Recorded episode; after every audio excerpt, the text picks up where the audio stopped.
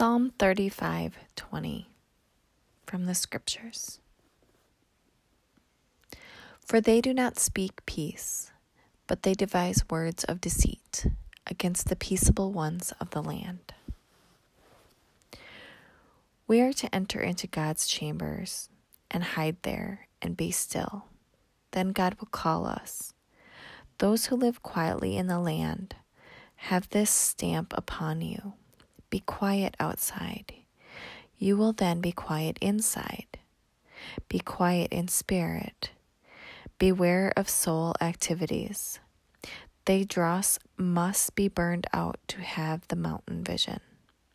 We must get back to God only and cease to see the human instruments. Hide deeper in God.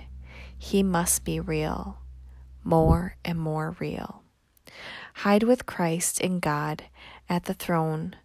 Be at the spring of things.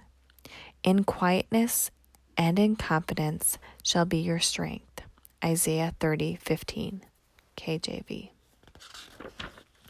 Set yourself to move everything through God, not man. Go direct to Him.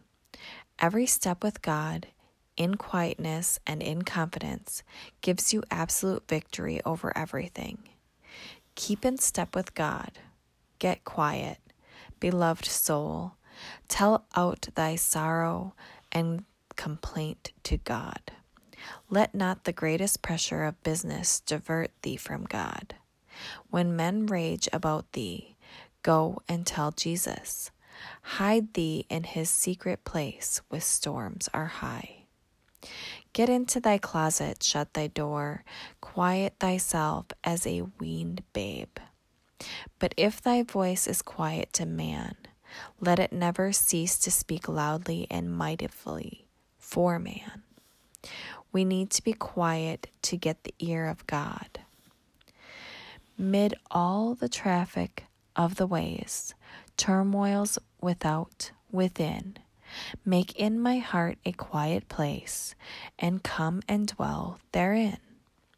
A little shrine of quietness, all sacred to thyself, where thou shalt all my soul possesses, and I may find myself. John Oxenham. Pascal said, one half of the ills of life come because men are unwilling to sit down quietly for 30 minutes to think through all the possible consequences of their actions. This devotion comes from Streams in the Desert by LB Cowman.